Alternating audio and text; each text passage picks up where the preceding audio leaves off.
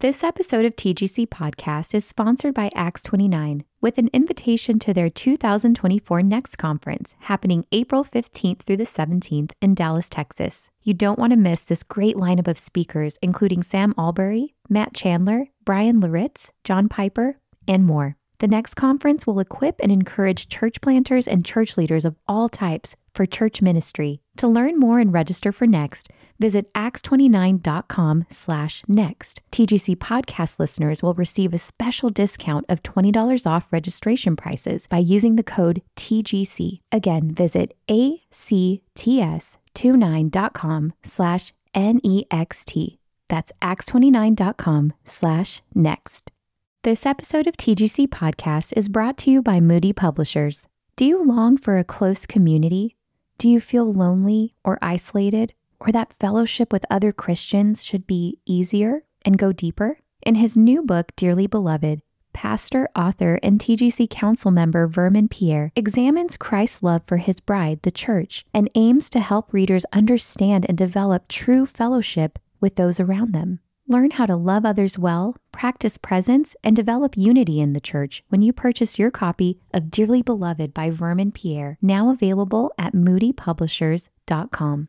This episode of the Gospel Coalition podcast is sponsored by Remodel Health, a benefits platform that uses innovative technology to steward resources back into your mission and care for your team. Visit remodelhealth.com slash greener pastures to discover more affordable healthcare solutions that meet the unique needs of your staff. This is the Gospel Coalition podcast, where we seek to renew the contemporary church in the ancient gospel of Jesus Christ. I'm your host, Colin Hansen. Today's podcast is a discussion with Brett McCracken, Thomas Terry, and Ryan Lister on why Christian art is often so bad. All right, gentlemen, this is a hard question. Why is art in the church often so bad? Well, wow, there's a lot. there's a lot we could say about this question. Um, I think I would start. Um, I kind of have a theory that is related to one of um, the greatest strengths of Protestantism, which is a kind of healthy sense of util- utilitarian kind of efficiency, right? Like we want to get the message out um, to the most amount of people. We want to get the gospel out um, as efficiently as possible. Mm-hmm. So the printing press has helped with that. That was a great thing. Mm-hmm. Um, you know, uh, packing out stadiums, Billy Graham, like it's kind of like whatever means necessary to get the gospel out. So that's a good thing, I think. But when applied to the arts, um, it can become a bad thing because I think art thrives in not utilitarian space. Art thrives in the the kind of superfluous mm-hmm. space. And I think for Christians, sometimes we struggle with the superfluous. We don't we don't feel like there's a place for that. Like life is too short. There's too many people that need to be saved. The urgency of the mission is forcing us to kind of be efficient and utilitarian. And so therefore, when we make a film, when we come up with like music, like we want it to be about that mission. We want it to be as direct, as didactic, kind of get the message out through my film.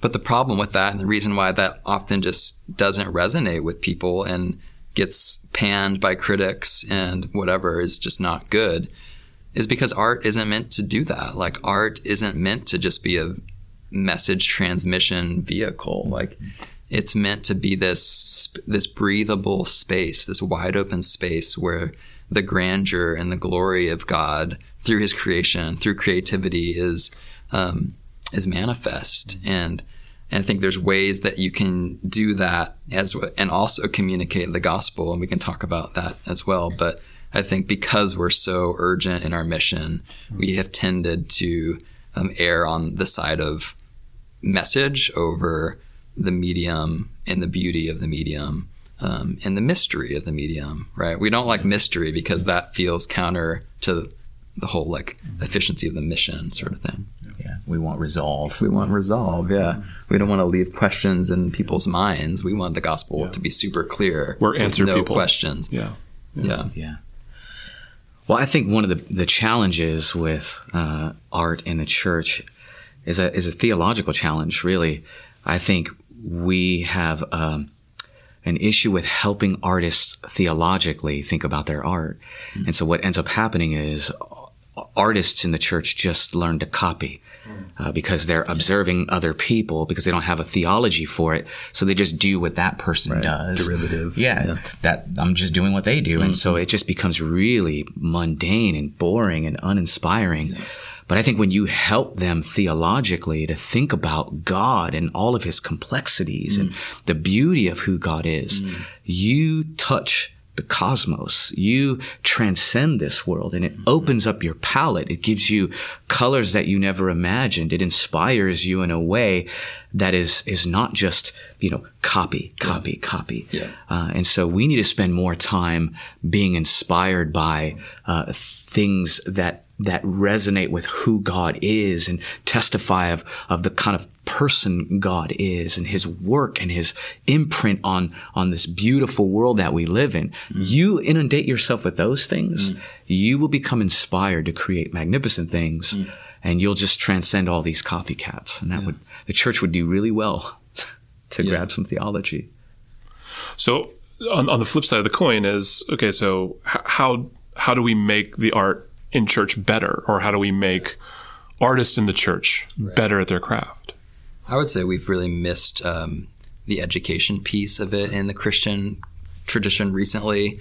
Um, it's not true, you know, if you go way back, like the church was this this kind of location of art and um, learning about art. But recent recently, evangelicals haven't prioritized like um, training in art and beauty. It hasn't been something, you know, seminaries and, and Christian colleges have prioritized all that much. And we we value biblical knowledge and, and theology and all of that is great. Um, but we just haven't we haven't kind of valued education in in creativity and beauty. And so you have a lot of uh, young people who um, who want to be become filmmakers or artists and they want to do it for the mission and they want to like impact the world for Jesus through those media but they just haven't had they haven't done the time and you know taken that you need like to become good at it it takes time and it takes patience and um, we need to value that and invest in that in the church. So we should have programs in our church that are just for like artists to improve in their skill set i think.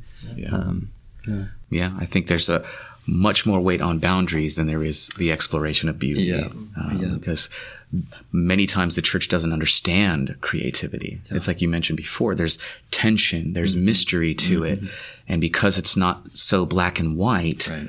They're afraid of it, what this might become. So immediately they place boundaries on it.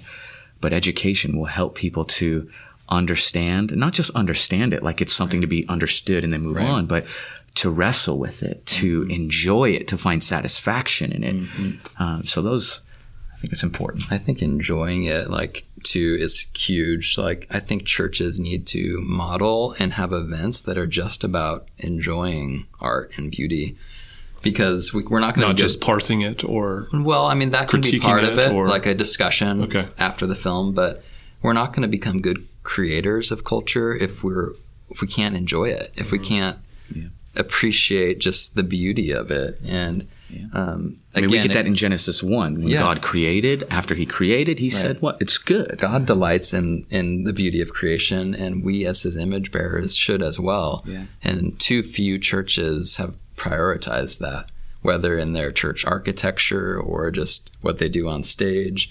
I mean, we should have film nights. We should have art celebrations just because it's beautiful and we, we should turn our cameras on the world God has created. Like that is an act of worship just in itself, I would say. And we're not, if we don't do that, we shouldn't expect any sort of change in the quality of what Yeah. Christian artists are putting out. Yeah, just one real quick question.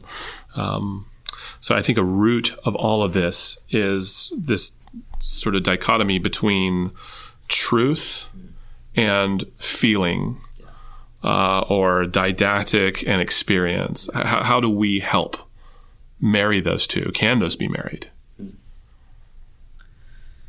Yeah, I mean, I don't think they. I, I think pitting them against each other, like as if it's one or the other, um, is not helpful. And um, I, I think it's kind of the head and the heart idea. Like um, Ray Ortlund said at this conference, TGC West, that Christianity is a, is a whole person, kind of holistic reality. It involves the head and the heart. Um, it involves accuracy and beauty. And I think that's so helpful. Like, too often we kind of resort to one or the other, kind of go to our camps, whichever one you lean to. Um, and I think we need to have both. And yes, there's a place for truth, and defending the truth is so important, and yeah. clarity on the truth is so important. We don't want to like kind of celebrate ambiguity in the name of art, you know, like when it comes to the gospel. But well, truth, things that are true about God in this world should yeah. impact our heart in such a way that drives us yeah. to worship. Yes. I mean, just truth for the sake of truth that does nothing to the heart of the individual is, is just empty. Yeah. But truth that testifies of who God is stirs your affections in worship. And that's the way it's intended to be. Yeah. When we separate the two, yeah. it's, it's not complete. Right. It's not right. That's good.